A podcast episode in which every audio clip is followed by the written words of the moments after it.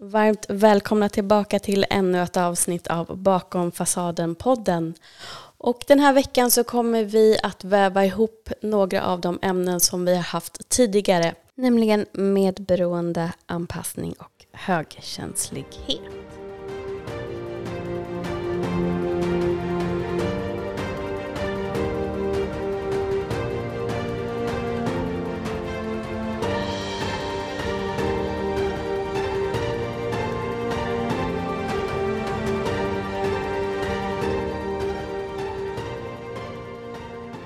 Och till min hjälp så har jag en vacker kvinna uppe i Norrland. Varmt välkommen Gunilla.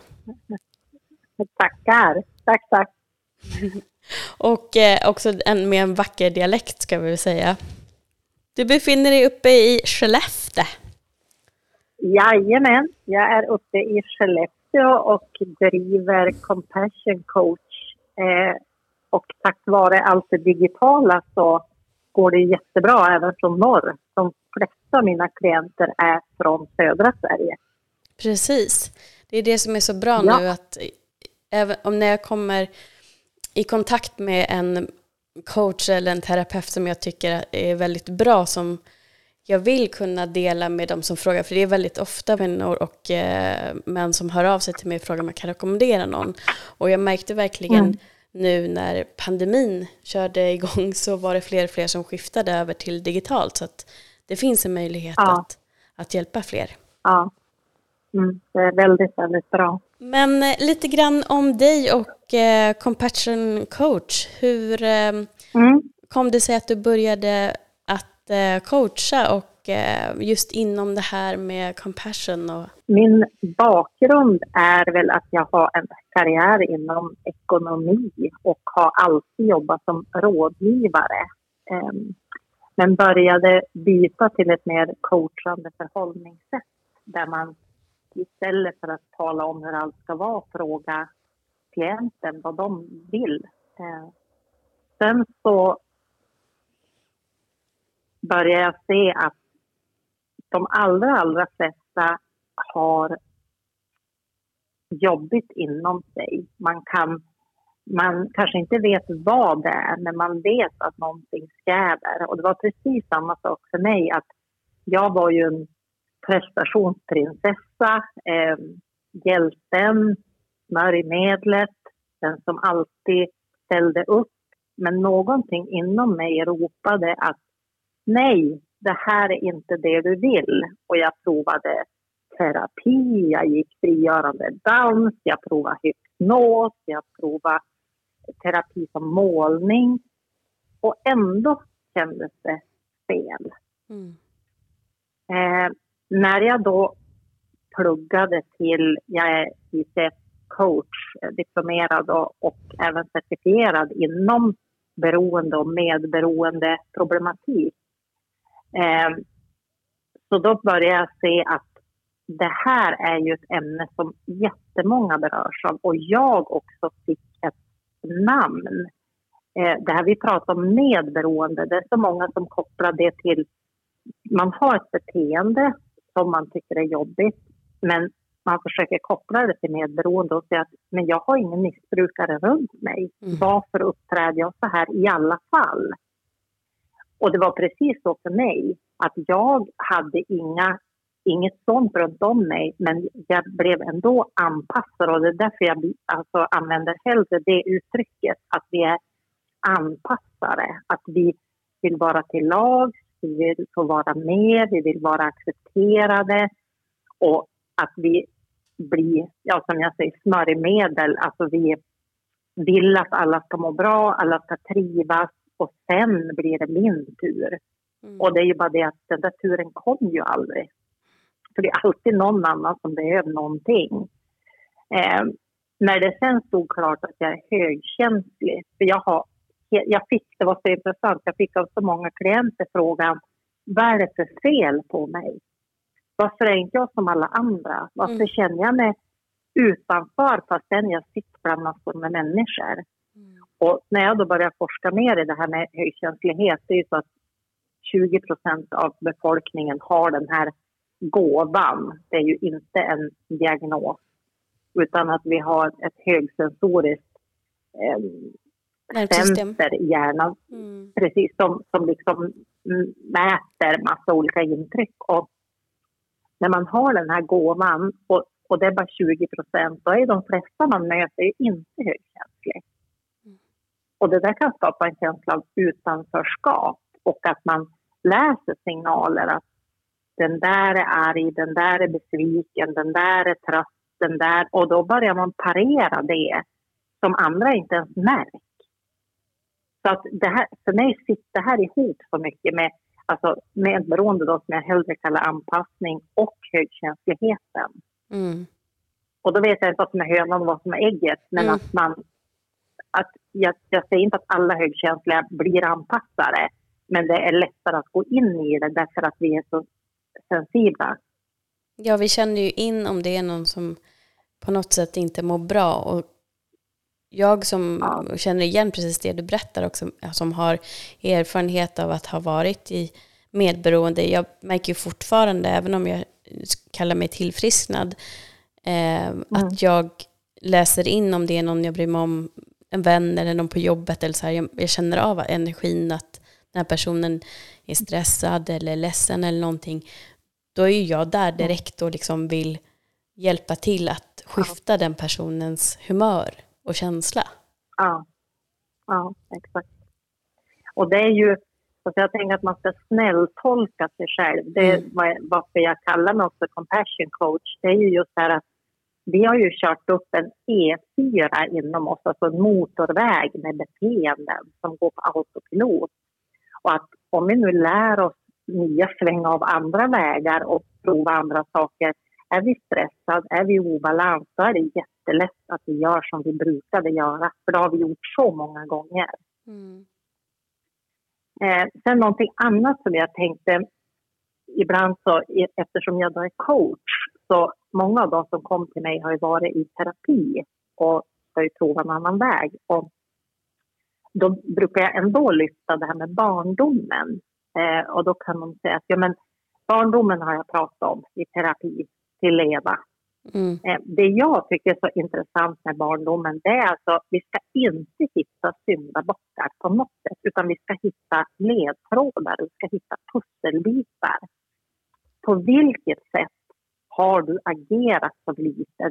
Alltså mer titta på det inre barnet eller på det lilla barnet och se vad var den med om än vem gjorde fel eller vem gjorde vad. Det handlar inte om det överhuvudtaget utan om du kanske som ensam barn som högkänslig i en familj försöker manövrera det som händer under en uppväxt. Alltså det kan ju vara konflikter och det kan vara alkohol. Ja men det kan ju vara, det beror lite på också, är man som du och jag högkänslig så behöver det ju inte heller vara sådana saker för att man ska känna sig otrygg. För att man känner Nej, av, bara om det är en, en, en, förälder som kanske har mycket stress i sin vardag, i sitt eh, jobb till exempel. Och så blir det direkt att man anpassar sig till det. Ja. Så jag, jag tycker att barndomen är viktig ur den synpunkten att söka ledtrådar. Mm. Eh, och barn vill ju bli älskade. Det är ju, det är ju liksom våra trio. Eh, och hur kan man då bli älskad som barn? Jo, genom att bli bekräftad. Eh, och det är klart att vi söker det på olika sätt. Och som du säger, att de vuxna kanske är stressade eller blir sjuka eller det händer saker. Det har ju egentligen ingenting med barnets värde att göra, men barnet kan tolka det så. En annan sak som är ganska vanligt bland de klienter jag har, de har då föräldrar som är födda kanske 30, 40, 50-talet där det inte var lika vanligt att tala om känslor utan det var, det var mer prestationsbaserat. Att man skulle vara duktig, man skulle göra rätt för sig. Eh, man skulle inte kanske visa sina svagheter för att det kunde bli problem att överleva då. Mm. Eh, då har ju de här barnen, vi alltså då lärt oss att inte prata om känslor. Och om man inte får prata om känslor, de finns ju ändå. Det som händer är att man trycker undan dem, sina egna känslor. Man kan trycka undan, trycka undan dem så mycket att man knappt känner av dem. Mm. Och när man då ska börja, när man då som anpassade säger ja till alla, till exempel, den frågan har jag fått många gånger också, att jag hör att det skriker nej inom mig och så hör jag mig själv säga ja, ja, jag fixar, ja, jag blir klassförälder, ja, jag sitter i styrelsen på bostadsrättsföreningen, ja, fast man känner inom sig att man inte vill. Och det kan ju vara just sånt att man har lärt sig att inte känna efter inåt, utan mer vad förväntas av mig. Vad, vad borde jag göra? Vad borde jag ställa upp på? Så att runt det här finns det övningar som, som man kan jobba med att just borden måsten, eh, om man till exempel får frågor, backa, andas. Be att du får komma med svar imorgon. Du behöver inte svara nu. Ofta är vi ju lärd att ganska snabbt vara på. Ja, vi löser, vi går in, vi är räddarna. Att man kan backa och köpa sig tid till exempel. Mm. Så ja, det finns mycket, mycket övningar som man, som man liksom kan få träna på. Och sen är det ju bara att träna ut i livet. Alltså våga svänga av en ny väg. Det är som man säger Dr. Diamantis att om man svänger höger i alla korsningar då kommer man ju bara till slut tillbaka där man började. Ja, det blir bara alltså runt, runt, runt. Svänga. Ja, precis. Man vågar liksom svänga vänster då kommer det hända någonting annat. Mm. Vad skulle du säga händer om man inte tar hjälp utan fortsätter åka runt, runt, runt? Vad händer till slut? Alltså, jag tänker att det är ju nästan en självdöd. Alltså om man, om man hela tiden prioriterar alla andra eh, då blir det ingen kraft kvar till sig själv. Och vi har ju bara ett liv och varje dag går och varje dag är viktig. Så att det är ju, alltså förmodligen hamnar man kanske i en utbrändhet, att man hamnar i en livskris. Att man då tittar över sin situation och säger jag kan, jag vill inte ha det så här längre. Alltså sjukdomar, livskris, då sätter man sig ner. Och det är därför jag tycker att det är fint just det här med att få komma in som coach. Därför att det blir inte, det är ju inte terapi, det är ju inte alltså behandling av, av ett tillstånd mm. utan då kan man i förväg titta att i de här situationerna tycker jag jag kan inte hävda mig. I de här situationerna så säger jag ja, fast jag vill säga nej. I de här situationerna, som högkänslig till exempel, blir jag helt overload. Jag måste ligga inne sen i flera dagar, för jag, jag orkar inte. Att alltså få lite verktyg att okej, okay, nu händer en sån här situation, då ska jag kunna göra så här. Att man skulle kunna få lite verktyg med sig, alltså samla verktygen i, i lugnet så man kan plocka fram sen när det blir storm. Mm än att vänta ända tills man ligger på rygg och inte orkar röra sig. Man kommer ju tillbaka ändå, alltså det kan ju bara bli bättre när det är som sen. Ja, gud ja. Det, det är när botten då är enda vägen upp. Ja, precis. Men jag vet att du och jag har ju pratat också lite grann, jag tänkte det var värt att lyfta, för att de här flyktbeteendena som man läser om, mm. eh, fight, mm. flight, Eh, och Precis. Det, det, är ju faktiskt också egentligen så att eh, FAN, som egentligen betyder anpassning, är det fjärde. Mm. Ja. Och det är ju det vi sitter och pratar om precis just nu. Att man, det, det blir som ett skyddsbeteende och jag tänker att dels så skyddar man sig utifrån potentiell kritik eller eh, att bli skälld på för att man inte gör som någon annan vill. Och att det ofta mm. händer i barndomen men också att det blir ett skydd ifrån att också vända blicken inåt och faktiskt känna efter vad jag känner och vad jag behöver. Eh, jo, vi pratar ju om det och det är väldigt intressant och den, den forskning som fanns tidigare eh, där forskar man främst på män när de här tre första kom fram, alltså fly, eh, alltså fly, sexa eller ställa död. Eh, sen var det ju då Pete Walker som började forska på, gjorde liknande undersökningar på kvinnor och hittade ju då den här fjärde som inte har varit på tapeten tidigare och det var ju då att foga. Eh, och att man börjar se att, att till exempel omvårda eller att bli vän med fiende. Det var en, en grupp som ju därför är det ju fint också att det har kommit fram att den finns och att vi, och kanske därför som kvinnor är överrepresenterade eftersom för länge, länge tillbaka så var ju vi vårdaren om familjen och männen var ute som jägare eller samlare då till familjen. Eh, vi dessutom som högkänslig skulle se är någon sjuk, är någon skadad, finns det någon fara? Eh, då är det ju inte konstigt att man, att man använder den här som en försvarsmekanism eller vad man ska säga. Mm. Så att den, och den är ju nedärvd. Alltså det är ju, det är ju vårt sätt att både få vara med och att försvara ja, familjen eller flocken. Eller, så att det är väldigt intressant att man har lyft det att man har sett att kvinnor är överrepresenterade. Just om man tittar till också anknytning så har man sett att just den typen av flykt eh, mm. finns mycket hos den otrygga desorganiserade. Och mm. där har ju jag också varit en gång och det, det som är gemensamt för oss alla, även om det ser olika ut, är att vi har någon typ av trauma i bagaget. Och mm. just att anpassa sig och nästan manipulera den som gör dig illa till att inte fortsätta med vad den är som gör ont. Att liksom anpassa mm. sig då och spela med eller någonting. Det blir så, mm. så logiskt om man, om man ser det utifrån de, den synvinkeln. Jag tänker också om man bara tänker att djuren gör likadant. Att det liksom blir så här att om man inser så att jag är för svag då kanske man försöker liksom spela med på något sätt. Eh, mm. Om det inte mm. funkar, man känner att det kommer inte funka att spela döda, det kommer inte funka att attackera tillbaka eller, eller att jag kommer inte hinna springa ifrån. Att man då försöker liksom manipulera sig in till att den, den personen ska sluta. Mm. Och det kan jag tänka mig också återfinns väldigt mycket just i destruktiva relationer där det finns fysiskt och psykiskt våld. Ja, absolut.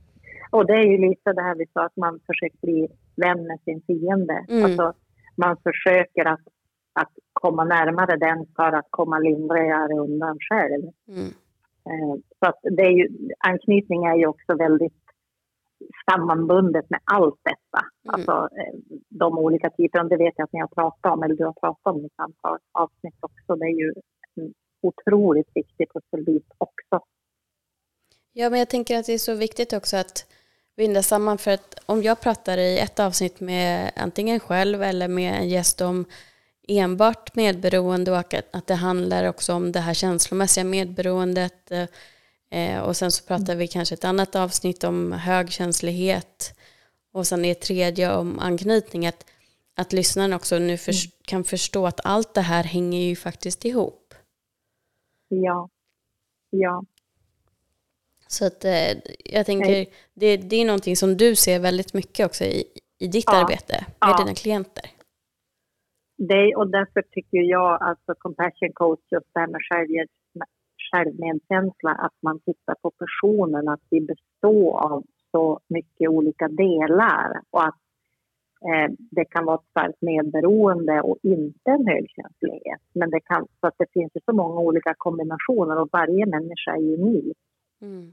Eh, det som är ganska kännetecknande för just anpassning är ju att man är utifrån styrd. Alltså man, behöv, man tittar, ibland tänker jag att det är en flykt från sig själv, att man lägger fokus utanför sig själv. Att vem behöver vad, var, på vilket sätt kan jag hjälpa till? Och det kan också vara för att fly från en inre smärta, att lägga fokus på andra. Mm, då behöver man inte känna efter själv. Eh, Ja, eh, och även konflikträdsla. Att, man kan vara, att, att det är så jobbigt att människor blir ovänner eller otrevliga. Att man försöker göra allting för att ja, men gjuta olja på vågorna för att det inte ska hända. Och det, just det du nämnde nyss är det här också att man blir ju till viss del manipulatör som anpassare. Därför att det jag tycker är jobbigt, det försöker jag parera så att ingen annan gör. Mm. Alltså jag brukar försöka säga att backa och låt människor bli ovänner. Låt dem, de kanske älskar att sitta i en konflikt och prata med varandra och skrika. Låt dem ha sitt. Du behöver inte gå in där. Att vi har liksom som något världsansvar att alla ska vara vänner och alla ska vara glada och alla ska må bra. Och, utan de får ha sitt liv och göra det. Och sen om man blir inblandad i det, då får man se hur vill jag agera i det här. Men ofta blir vi även inblandade, även om det inte ens berör oss. Mm. Um, så det, konflikträdsla är det ofta att man vill bli gillad. Eh, och sen tänker jag att det, bara nämna det här vi pratade om barndomen också. Att forskning visar att upp till det är sju år, och det är ju mesta tiden hemma kanske, sen blir det ju skola och så, så sitter 75 procent av våra inlärda sanningar. Alltså det, den värld vi har levt i där, den är våran sanning. Mm. Och vid 15 år så sitter 90 procent av alla inlärda sanningar, då har vi även mött kanske inom idrott och skola och så. Sen när vi blir äldre då kan ju de här inlärda sanningarna börja, börja krocka med den, den man är. Det, det tror jag är det när det skriks inifrån att nej, det här är inte jag. Nej, det här vill inte jag. Men vi är så inpräntade i vad vi ska tycka och tänka att jag tror att det är det krocken är inom oss. Att det sanna, äkta, riktiga jag har egen drivkraft och det krockar med en del av det vi har blivit inlärd. För vi har ju en sån liten sanning som de närmaste runt om oss har lärt upp oss i. Mm. Även i ett samhälle med regler och, och, hur man ska vara och så. så att, jättemycket av jobbet är att, att våga stanna och sluta titta utanför sig själv och våga titta inåt. Vem är jag? Vad har jag för inlärda sanningar? Tror jag, jag kanske trodde på dem då, men tror jag på dem nu? Ehm, att våga titta in och våga vara i känslor. För jag tror att ofta är man dessutom konflikträdd så är mycket att flytta fokus mot andra är att inte behöva känna känslor själv. Mm. Absolut. Så det tror jag faktiskt är jätteviktigt. Mm. Jag kan bara gå till mig själv och tänka efter hur hur den här resan har sett ut för mig. Jag, jag märker ju att ju mer tid jag har lagt på att faktiskt dels tillåta alla typer av känslor så har jag också kommit i kontakt med känslor som jag tryckt bort förut. Som ilska till mm. exempel. Och ilska, det är ingenting man vill ta bort heller, inte bara för att det är viktigt att få känna alla känslor, men också därför att känslor signalerar också när någonting inte känns bra. När det mm. kanske är någonting som är orättvist och du behöver stå upp för dig själv och säga ifrån och sätta en gräns. Och det är någonting mm. som är väldigt svårt när man är mitt i ett medberoende och, och går till anpassning, people pleasing och sånt där. Att just gränssättning kanske mm. inte ens är någonting man förstår hur man ska gå tillväga för att göra. Och, och ju mer jag lärde mig att sätta gränser och övade mer och mer och stod upp och, och, verkligen vågade säga rakt ut vad jag tyckte och tänkte och vad jag behövde, desto mer började mm. det skava när jag inte gjorde det. Och det här skavet ble, blev liksom som en röst som, som blev mer och mer högljudd inuti. Och nu mm. så blir det så... Alltså det är som att jag, jag har ju gått liksom, till exempel nu de senaste veckorna med någonting som jag känt att jag känner mig nästan som att det här varningssignalverket, eller vad man ska kalla det för, som vi högkänsliga har, mm. har triggats. Att det är någon fara någonstans, men jag har inte kunnat pinpointa vad är det för någonting som jag känner liksom att jag är på high alert inför. Ja. Men det är någonting som jag känner så här, det är någonting jag missar, att jag måste hela tiden vara på min vakt. Och sen har det uttryckts då att jag egentligen har gått och byggt upp en ilska som jag sen förstod när den bara kom ut. Att okej, okay. mm. så att jag menar, även om man har gjort ett bra jobb så kan det ju fortfarande komma i sådana mm. situationer när det inte är självklart att okej, okay, nu är jag arg, det beror på det här och det här. Utan det finns fortfarande lite detektivarbete att göra och verkligen mm. ta sig tiden och sitta med det. Men det är inte alltid den tiden finns. Man har ändå en Nej. vardag och ett liv som ser ut på olika sätt, olika situationer. Och då kan det komma ut på ett sätt som kanske blir lite mer smärtsamt. Men mm. ändå att liksom känna så här att kroppen kommer säga till dig vad den, vad den känner och det kommer skava och den kommer varna mer och mer ju mer du övar därför att du lär dig att det är okej okay att känna det här. Och det är mm. okej okay att stå upp för dig själv, det är okej okay att sätta en gräns. Och det är okej att uttrycka dina behov. Och jag märker att många som skriver till mig jobbar på det och det tycker jag är så himla fint att se att vi blir fler och fler som verkligen vågar stanna upp och säga att nej, nu måste jag göra det här för mig själv. Och att man också mm. inser att det har varit en flykt när jag har fokuserat på alla andra. Det har varit en börda för jag har stundtals känt att jag har burit hel, hela världens bördor på mina egna axlar. Mm. Men det är jag som har satt det där. Att också se sin egen del i det men med det också ta ansvar för att förändra det. Och det är då det blir så mm. fint när man också tar hjälp av en coach eller terapeut och får vända och får bli bekräftad i att det här är bra. Det är bra att du sätter gränser, det är mm. bra att du börjar lyssna, det är bra att du börjar fokusera på dig själv istället för att gå in på andra människors planhalva. Hur skulle du säga mm, din erfarenhet, nu får jag säga antingen din egen eller med dina klienter, men hur, hur skulle du liksom beskriva den, den resan du ser just i samband, i samband med det som jag berättar? Eh, ja, alltså jag håller med om att det är liksom en livslång resa och vi blir ju aldrig klar. Alltså det pågår ju, men det som är positivt är att om det skriker inom en och man väljer att göra någonting åt det, då är det som du säger, att då kommer man kunna tyda det som skriker. Vad är det som skriker? Det är inte eh, när jag får frågan liksom, vad är det för fel på mig? Och då tycker jag att vet du, det är rätt på dig. Att, att du känner att någonting inte är bra, det är ju väldigt friskt. Mm. Precis som man kan säga att, att ångest till exempel, det är ju själens skrik. Att det är någonting som behöver justeras. Och istället kanske vi ta tabletter eller döva det på något sätt för att vi står inte ut med det. Men då kom det bara i någon annan form. Mm. Och det hade ju jag också på min resa, att jag när ångesten och när jag inte förstod vad som var fel, att jag till exempel gav mig på socker, åt väldigt mycket socker för att börja må bättre, blev jätteöverviktig. Eh, och det hjälpte ju en känsla någonstans.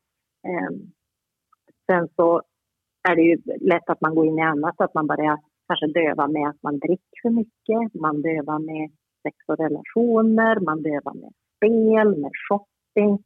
Och det man egentligen gör är att man springer ifrån sig själv och försöker hitta saker utanför sig själv som ska lösa ens inre smärta.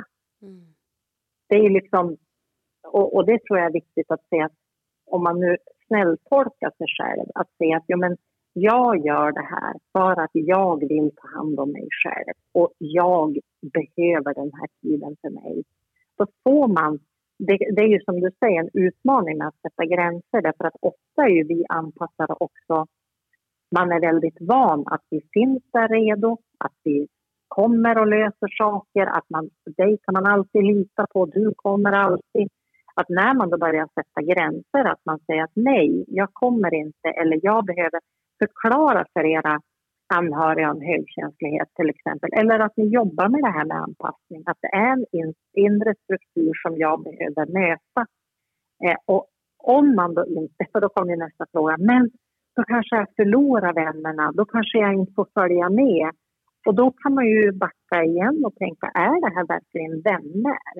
Mm. Alltså om det inte spelar någon roll hur jag mår, om det inte spelar någon roll att jag inte orkar komma, är det ömsesidigt då? Eller har det varit en dynamik mellan en anpassare och de som anpassaren har hjälpt? Alltså det kan vara smärtsamt att se.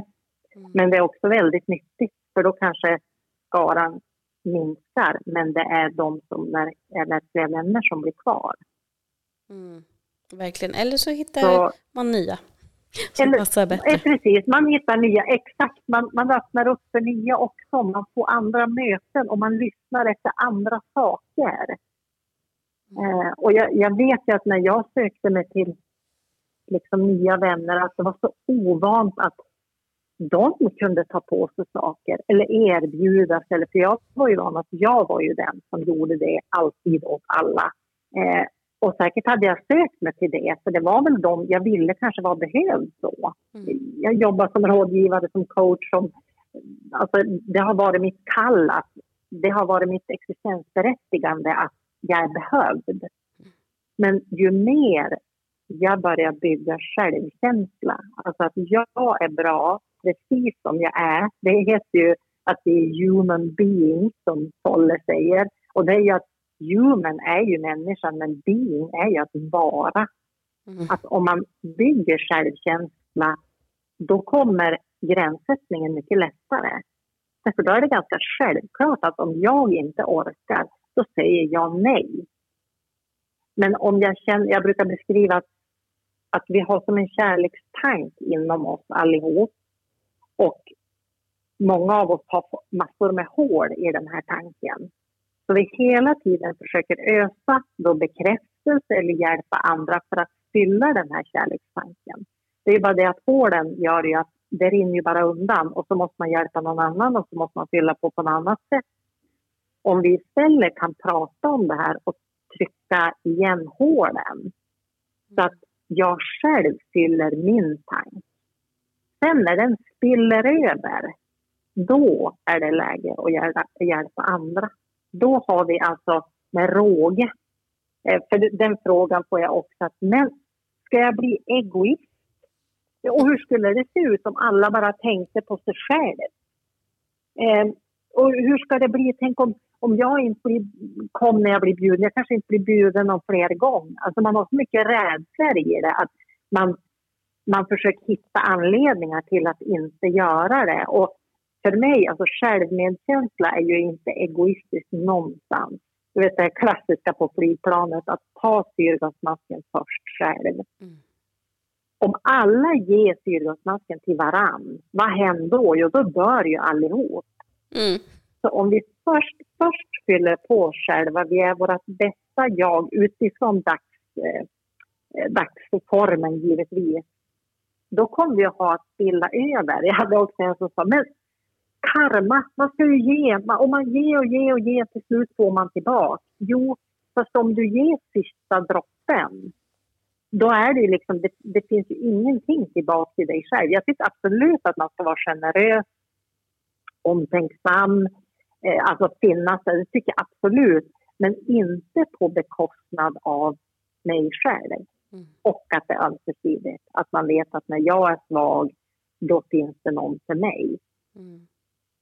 Men verkligen, och jag kan bara säga att när jag mer medvetet har sökt efter vänner som har samma syn på vänskap och ge och ta och liknande och kunnat också uttrycka det här är det jag söker och de har sagt ja men det här är det jag söker också så vi har mötts verkligen på lika villkor upplever jag.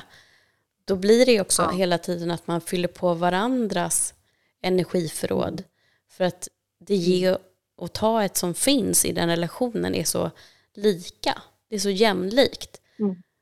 Och eh, det känns så vackert även om vänskap tar tid och det är inte så att man lär känna varandra över en natt men ändå att jag upplever att det är så fint just det här att mm. vi, vi är en liten grupp nu med, på tre tjejer där vi delar när det är någonting vi behöver och kan säga att idag känner jag ett behov av det här och jag behöver dela och så gör vi det och sen så ger vi varandra feedback och stöd om det behövs. Och sen nästa dag så mm. kanske någon annan av oss. Så att vi liksom hela tiden, det känns så jämlikt på något sätt och det känns aldrig som att i alla fall jag, min upplevelse är inte att jag ger mer än vad jag får utan jag får exakt samma sak tillbaka. Så det finns ju, men det har också varit en medvetenhet i att mm. hitta det och jag har också vetat om att jag har ett ansvar att uttrycka vad har jag för behov för att andra ska ha möjlighet att möta de behoven. Eller säga att jag inte kan möta de behoven. Och då är det mitt val om det är personer jag vill ha kvar eller om vi inte passar ihop helt enkelt. Exakt, och då behöver det inte vara så att de är fel och jag är rätt utan att vi är inte kompatibla. Exakt. Eh, och det du också pratar om nu, att ha villkorslös vänskap där var och en får känna vad den vill och orkar och kan. Man får ändra sig i sista stund. Man mm. får liksom... Man möts bara av att ta all tid du behöver. Det är inga problem. Alltså att man möts med den respekten. Och den som då behöver mest stöd får mest fokus då. Och sen vet man att då kommer det att skifta. Så att det, det är det finaste som finns, att ha, ha något villkorslöst. Och det, det märker man direkt att när ni börjar sätta gränser att, att liksom, nej, jag blir inte klassförälder och det blir oroligt i leden, eh, för man är ju van att vissa alltid ställer upp. Att se det istället som en signal att nu gör jag någonting rätt. För nu, nu går jag mot alltså, hur det brukar vara. Sitter man på ett möte kan någon vara sekreterare direkt till typ alla kanske anpassar som säger ja men jag, jag gör det. Att om den då kan säga att nej men inte idag. Då blir det ju oroligt i leden därför att det blir ju lite taget för givet också. Jag brukar också likna det vid att vi har ju alla vår livsfilm eh, och vi är huvudrollsinnehavaren och så kan vi ha då en bihuvudroll och så statister. Mm. Men jag, det jag upptäckte som anpassare, det var det att jag var stuntman i alla andra filmer. Mm. Så jag var på tå, jag var redo. Oj, nu ska den där göra det och den, den, jag måste följa med dit och den verkar ha jobbigt där. Jag var nästan där innan de ens bad om det, det här med oombedda råd. Att, mm. att jag var så redo och hade spröten ute där, där, där till slut, min inre smärta eller min ångest, det var ju typ min film som skrek att vi har ingen huvudrollsinnehavare. Alltså den här filmen är tom. Hallå, kom tillbaka. Mm. Så det var ju som ett sätt att komma tillbaka och lära känna att okej, okay, jag behöver ta ansvar för, för min kropp och min film och mitt liv, att, att jag gör det bästa för den. Mm. För det är ju en kick också i, i kanske stuntmannen, att vara redo, att vara problemlösare, att vara effektiv. Men på bekostnad av att min film inte har en huvudrollsinnehavare, då är det inte konstigt om mitt inre skriker. Mm. Nej, och jag kan fortfarande känna sådär att har jag inte direkt en lösning när någon uttrycker ett problem så känns det fortfarande mm. lite jobbigt för att jag är så van vid att jag ja. alltid har haft det. Men ja. i och med att jag har slutat tänka på det sättet så kommer ju inte de här lösningarna lika fort.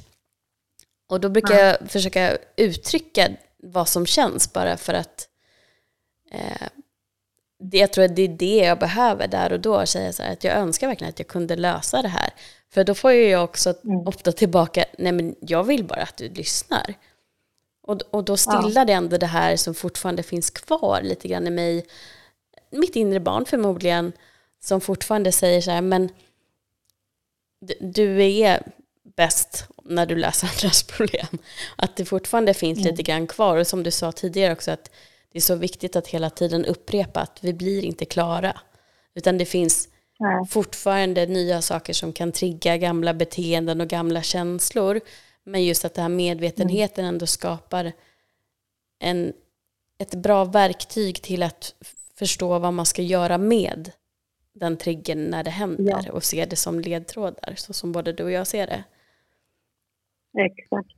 Man se det som pusselbitar, att man ser att ja, men okej, nu, nu var jag här igen och att vara snäll med sig själv. Sen så också det vi pratade lite om barndomen, att om man som barn har upplevt kärleken som prestationsbaserad.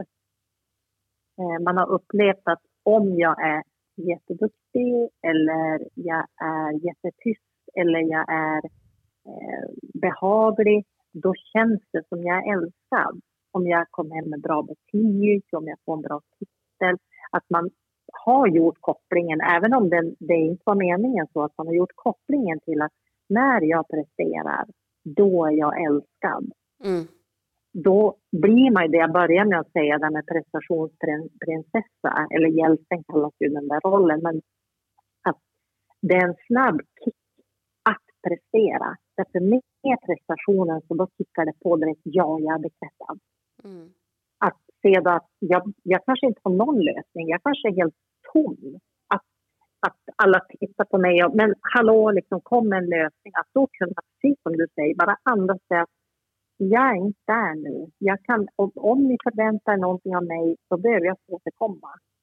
Att, det är ju också sårbarhet att brottas att, att jag, jag orkar inte hoppa in och vara Sundsvall i det här mötet. Utan jag, jag sitter här och jag behöver avvakta idag. Och då kan det bli precis som du säger att nej, men vi bollar bara upp det öppet. Vi ville bara lyfta frågan. Mm. Men jag har tagit det som att jag ska lösa, ha nu ska jag vara på hugget igen. Mm.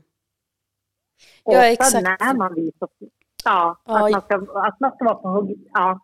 ja, men jag tänker att det är jätteviktigt det du säger just nu för att eh, inte bara, bara att man ska snälltolka sina egna tankar utan också Nej. försöka snälltolka andra för att det blir ju så lätt att ja. man feltolkar eh, för att man är så van vid att det här mm. brukar betyda att nu måste jag prestera till exempel.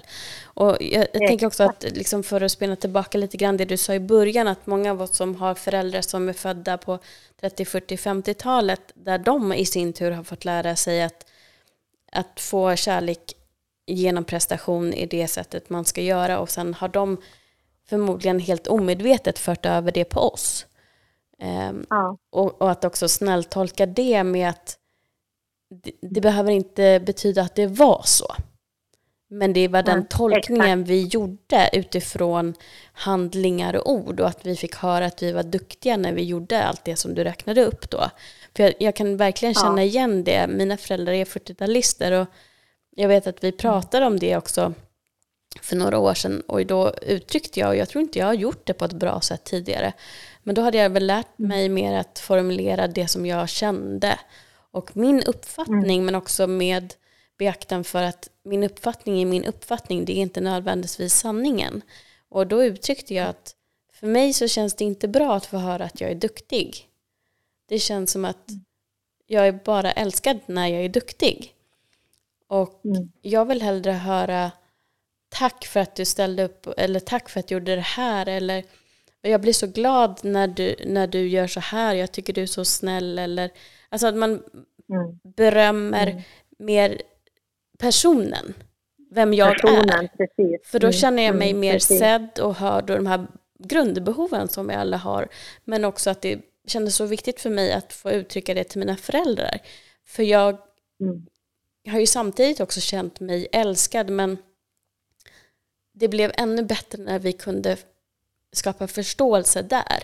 Och jag tror att det här är så otroligt utbrett och att det verkligen inte har varit meningen för majoriteten i alla fall och inte för mina mm. föräldrar att, att uttrycka sig på ett sånt sätt så att det skapar uppfattningen att jag bara är bra och älskad när jag är duktig. Utan nu så, så har vi lärt oss att kommunicera på ett annat sätt som passar mina behov bättre. Så att mm. det, det, jag tror att det om det är så att den som lyssnar nu känner igen det, försök att bara så prata om det. Så här, jag känner ett behov av att du trycker också när jag är snäll eller du tackar mm. för någonting som du uppskattar hos mig i min personlighet och inte bara säger åh du är så duktig när jag har presterat.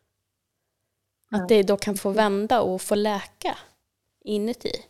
Absolut.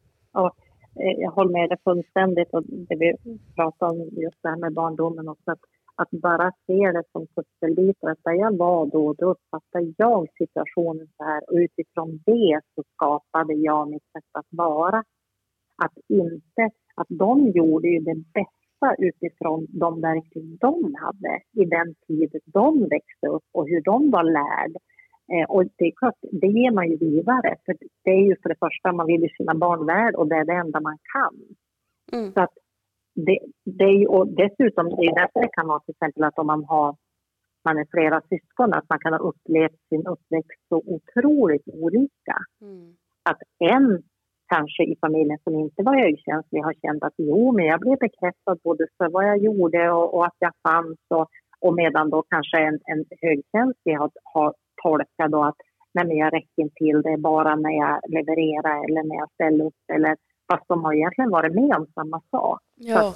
det finns ju, man säger ju där det finns min sanning, det finns din sanning och det finns den riktiga och jag skulle vilja säga att det finns ingen sanning. Alltså, det kan ju finnas ett facit att ett plus ett blir två. Mm. Men det, det, är så mycket tolkningar och det är så mycket kommunikation och att det är fantastiskt att människor förstår varandra ändå. Och kan man då, som du säger, titta på sina egna önskningar och behov och säga dem. Att det här, då blir jag jätteglad och mår jag jättebra av. Det här, det triggar i mig en smärta eller en, en gammal sorg eller en... För de är inte tankeläsare. Alltså, andra vet ju inte det. Och att då tänka att de säger så där utifrån, de ger mig det finaste de har. Och hos mig landar det på ett annat sätt. Det är ju egentligen mer ett sätt att vara då ärlig och säga att det här landar inte bra hos mig. Mm. För man säger också att anpassaren är liksom snäll och foglig, då, att man fogar sig. Men jag kan också tycka så här att, att säga ja när jag vill säga nej, är det ärligt? Är det snällt egentligen? Nej. Om någon vill att jag ska följa med och jag säger ja, det gör jag och inombords tänker nej, jag vill inte, jag orkar inte, ska jag offra mig? Det är ju egentligen inte så respektfullt, definitivt inte mot sig själv och inte mot den andra heller. Mm. Nej, jag tror att det är viktigt om, om man också är i mitten på resan och har förstått att det här att jag vill komma med massa lösningar när någon uttrycker ett behov eller ett, ett problem. Eh, och att jag mm. hela tiden vill klampa in och säga att Nej, men jag vet vad du ska göra i den här situationen utan att ha blivit mm. tillfrågad. Att, mm. att också uttrycka att nu känner jag ett behov av det här är det någonting du är mm. öppen för att höra? Att man börjar där mm. så att det också man får utlopp för det som händer inuti en själv men utan att det kanske upplevs lika arrogant som det kan göra mm. och påtvingat. För att jag upplevde också när jag förstod att det kunde upplevas som att jag tyckte att jag alltid visste bäst, eller bättre ska jag säga, än den andra personen. Mm. Eh, att det, mm. den här arrogansen som finns i det medberoende. När jag mm. förstod hur det kunde upplevas för att det var någon som uttryckte det. Då kunde jag säga det på ett annat sätt där jag också uttryckte att det här känner jag att jag behöver göra. Att det är min skyldighet. Eh, det är därför jag säger så här. Eller när, när någon berättar någonting och jag berättar om en liknande situation som jag har varit med om. Det är inte för att jag ska överglänsa den personen utan jag vill visa att jag förstår hur du känner för jag har också varit där. Där jag, jag visar min medkänsla. Men mm. Tolkningen kan bli så fel när man inte lägger till varför man säger någonting. Och just när man håller på att lära sig själv att jag måste inte, mitt värde ligger inte i att hitta lösningar eller att visa att jag förstår eller något sånt där. Det kan räcka att säga bara jag förstår. Eller vill du ha råd? Mm. Men på vägen mm. dit att bara vara så övertydlig inför mottagaren i samtalet. För då blir det också att ja. man själv blir snälltolkad och jag tror att man undviker mycket skav inuti sig själv. För, ja. att, för att säger jag någonting och klampar in på någon annans planhalva, blir upp, levd som arrogant och bässerwisser, då blir mm. det ju ett skav sinsemellan i den relationen som inte har behövt uppkomma om man kunde vara tydlig med sin intention. Och, och då blir det ju också lättare att, att sluta upp med det för sig själv för att ja. det blir inte det här jobbiga som associeras med det hela. Nej, Nej och, och det, det är ju en, en alltså det kan vara en, en hjälp i ens egen process att se att fastän jag vill så väl så kanske det inte blir det. Alltså mm. det kan vara ett lättare sätt att sluta med det om man förstår att oj, det landar inte så bra. Jag, mm. jag hade en, en klient som hade en relation med en, han, han var inte anpassad men hon var det. Och han uttryckte sin frustration att hon kom alltid med svar på allting, lösningar på allting. Hon har tänkt sju år framåt. Hon vet exakt vad som är bäst för mig och vad som inte är bra. Mm. Men det var ju en kommunikationsmiss. Att hon ville ju så väl och, och, visste ju liksom ungefär hur han fungerar. Hur han hade. Så hon ville ju så gärna att ja, men jag bara så här och då berättar det och det. Och han sa att det blev som att en kränkning mot honom. Att men låt mig få känna mitt. Och de gjorde en deal att han sa kan du lyssna, jag vill ha din feedback. Ungefär som du berättade i er lilla grupp. Mm. Eh, eller jag behöver bara berätta det här, jag vill bara att du lyssnar. Mm. Inte få kommentarer, menar du så, varför då? Utan liksom, jag hör. Så att då kan man göra klart mellan varann eh, att det här behöver jag, nu behöver jag att du lyssnar. Kom inte hit med någon lösning, utan jag behöver få säga det här högt. Eller då säga att har du några tankar runt det här? Känner du igen det här? Har jag sagt det här förr? Är det någonting som du kan se med dina glasögon? Och att man, att man har liksom kärleksglasögon, även om det inte är parrelationer. Att man liksom, kan vi titta genom dina glasögon tillsammans? Kan vi, kan vi se någonting som jag inte ser själv? Mm. Än att komma ja, men som en stuntman som är redo att hoppa in där den inte ens är efterfrågad. Så det kan vara ett sätt att, för en själv att släppa prestationen. Att okej, okay, den kanske inte ens är önskad den här. Jag kanske ska ge dem respekten att komma till mig och säga du, du är ju duktig på det här, tror att du skulle kunna hjälpa mig? Och att då få hjälpa. Ja. Än att trycka ner i halsen på dem all hjälp utan att de ens hinner fundera färdigt. Ja, um. verkligen. Hur skulle du säga men, till, ja. till, en, mm. till en högkänslig person som tycker att det är svårt att inte göra någonting åt andra känslor när man känner av den andra personens känslor så mm. väl? Mm. Eh, det jag skulle säga då är att om du känner av, eller rättare sagt när du känner av, för det sker ju konstant, Eh, notera känslan i dig själv. Alltså vad väcker det här i dig? Och fokusera på det. Alltså hämta hem. Att om jag märker att oj, de här två verkar vara jättesned på varandra. Här kommer det explodera. Att jag då backar hem, drar liksom tre djupa andetag för att bottna i mig själv och titta på varför är jag så rädd för deras konflikt? alltså, vad är det det väcker i mig? Att, att plocka bort dem utanför, att se vad, vad är det det väcker i mig och att inte lägga sig i. Man kan, vi har ju ben, man kan ju faktiskt säga eh, ursäkta mig, ska gå på toaletten. Alltså man kan ju avlägsna sig. Man mm. behöver ju inte vara kvar i det. Man kan ju alltså avlägsna sig. Eh, annars så att man kan försöka distansera sig så att jag är här, jag har ansvar för mig. Om den här konflikten kommer att beröra mig, då kommer jag bli tilltalad. Eh, våga prova, våga vara i en konflikt där andra är ovänner och, och känna att det berör inte mig. För bara för att vi känner av det betyder det inte att vi behöver reagera. Vi har ju den autopiloten att vi känner och då reagerar vi. Det är ju så vi har gjort hela tiden. Men att det är inte våran, det är inte våran uppgift mm. att reagera. Och samma sak där att tolka. Om någon kommer in på ett möte eller är otrevlig så tänker man vad har jag gjort nu? Sa jag någonting? Tog jag den stol? Vad har jag gjort nu?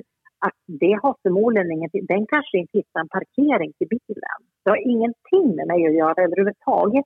Medan jag ska då gå in och tolka. Oj, vad har jag gjort för fel nu? Ehm, att det blir så otroligt jobbigt inom en själv. Att om man bara kan vara i sig och lita på att om det berör mig, då kommer den personen att säga du, nu sitter du på min stol och då kan jag säga att vet du det är frisittning här. Eller säga då kan jag flytta en stol om det är jätteviktigt för dig. Mm. Ja, jätteviktigt att tänka på. En annan fråga som kom ja. upp nu Mm. För jag känner ju bara till den ordningen som råkade bli för mig med vad jag hanterade först. Och, och det blev mm. styrt, för mig blev det styrt av att jag gick in i en utmattning. Då mm. prioriterade jag att förstå min högkänslighet först av allt. Och mm. medberoende, det var jag inte ens öppen för att förstå där och då. Mm. Eh, mm. så för mig blev det den ordningen högkänslighet, sen anknyt, otrygg anknytning och sen medberoende och allt annat som det innebar mm. för mig. Men skulle du, mm. om du bara mötte någon som undrade vilken ände som var bäst att börja, tycker du att det finns någon, är det individuellt eller finns det något bra sätt att utgå från?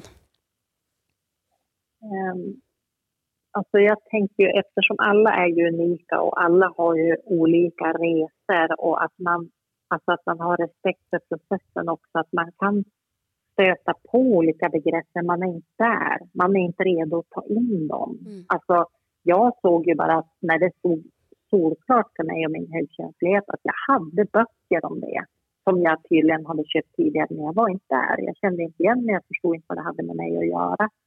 Så att om man istället får liksom titta vad, vad är det som ska, vilka situationer är obehagliga, vad är det som är, vad är, det som är jobbigt så får man som en liten pusselbit att börja jobba i. Mm. Att jag tror det, det kanske är svårt att säga att ja, men utred först om du har högkänslighet så vi vet det. Okej, okay, det hade du inte. Ja, men okej, okay, då ska vi kolla om du är medberoende. Utan att det är så sammanflätat och, och nästan allting är ju att med...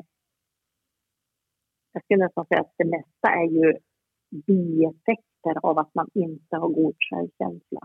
Mm. Att man, alltså nu, högkänsligheten är ju medfödd, men medberoende och anpassning och, eh, eller olika beroenden, att man dövar. Att om man har en god självkänsla själv så då blir man inte lika påverkad av det utanför sig själv. Mm. Så att, jag vet inte om det var svar på frågan. Jag tänker jo. att varje är unik och att, man, att processen tar sin tid och att man möter de delar man kan när man kan. Mm. Att, att, även om någon hade sagt åt dig när du upptäckte din högkänslighet, men du Helena, du är medberoende också. Mm. Då hade du förmodligen inte varit där. Alltså det, det var så här, nej men kom, den där pusselbiten passar inte i mitt pussel, kom inte med den. Mm. Medan sen när du hade fått stabilitet runt dina insikter, då kanske du blev nyfiken på hmm, vad riktigt var det där nu då? Ungefär som att är en lök, att man, man liksom skalar och det går inte att komma in i mitten först utan man, man får ta eftersom. Ju mer man förstår, ju längre in kommer man. Mm. Och målet är ju liksom att, att må bra, att vara i balans, att känna stark självkärlek och kärlek till alla runt om sig. Att det är villkorslöst, att vi är med och runt varandra för att vi vill i kärlek. Det är ingen som borde något, ingen som måste någonting. Vi hjälper av kärlek. Vi kommer att fortsätta att hjälpa i alla fall. Men vi kom från en annan plats. Mm. Ja, vad fint du formulerar det det. Låter verkligen som att men det resonerar för mig. Jag förstår vad du menar och jag, och jag är helt övertygad om att allting har sin tid och det kommer när det ska komma, när man är mm. mottaglig. För som du säger, jag hade ju jag hade till exempel böcker om anknytning hemma, mm. men hade väl bara tittat lite grann och var inte heller mottaglig för det innan min utmattning.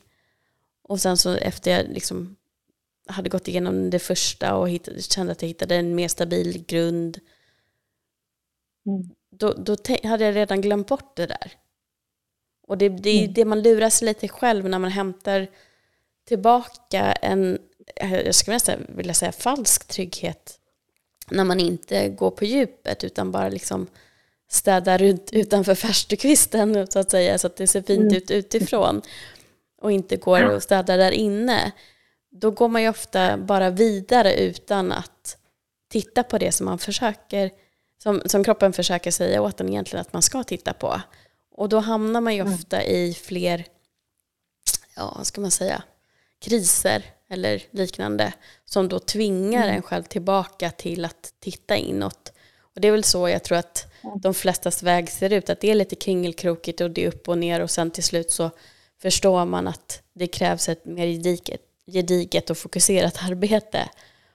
Och sen mm. Mm. känns det som att man förstår mer och mer helt enkelt. Ja, och att det inte var, alltså att se det här ja, men obehaget eller skrävet som vi säger kanske i Norrland, att det som skaver, det som att, att se det som att det är ingen fiende, det är inte ditt inre som vill dig illa utan snarare tvärtom. Mm. Den vill att alltså, titta, fånga ditt inre ljus, var det ditt bästa jag, lev kroppen och själen tillsammans på bästa sätt och då har vi vissa beteenden som vi eh, och vissa andra medfödda saker också som vi behöver förhålla oss till. Att se, det är därför jag också menar att det aldrig är egoistiskt att ta hand om sig själv. Mm. För ju mer liksom balanserade människor vi är runt varandra, ju mer kan vi åstadkomma. Vi kommer komma från kärlek istället för rädsla. Mm. Vad fint. Om det är någon som lyssnar och känner att de vill ha hjälp av dig och börja med mm. coachning, hur når man det lättast? Mm.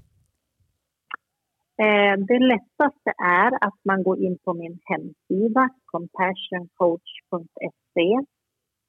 Eh, där erbjuder jag 30 minuters gratis samtal för att se om vi matchar, om vi förstår varandra eftersom det är ju en, ett samarbete som, som liksom bygger på trygghet och att man känner sig i synk. Så där får vi känna om, om vi når varandra. Eh, klienten får känna hur, hur den känner. Eh, titta gärna också på Instagram, compassioncoach.se. Jag lägger tre inlägg i veckan med olika teman som klienter kommer tillbaka till mig med. Att kan du lyfta om självkänsla, om anpassning, om högkänslighet, om beroende, om medberoende. Så då har jag olika teman. Så, så gå gärna in där och det är också månadens bok, boktips. Där man kan se, kanske pratar vi högkänslighet, det här drunknar inte i mina känslor, drunknar inte i dina känslor. Det kom ju, jag håller mig uppdaterad hela tiden, allt nytt som kommer ut. Mm.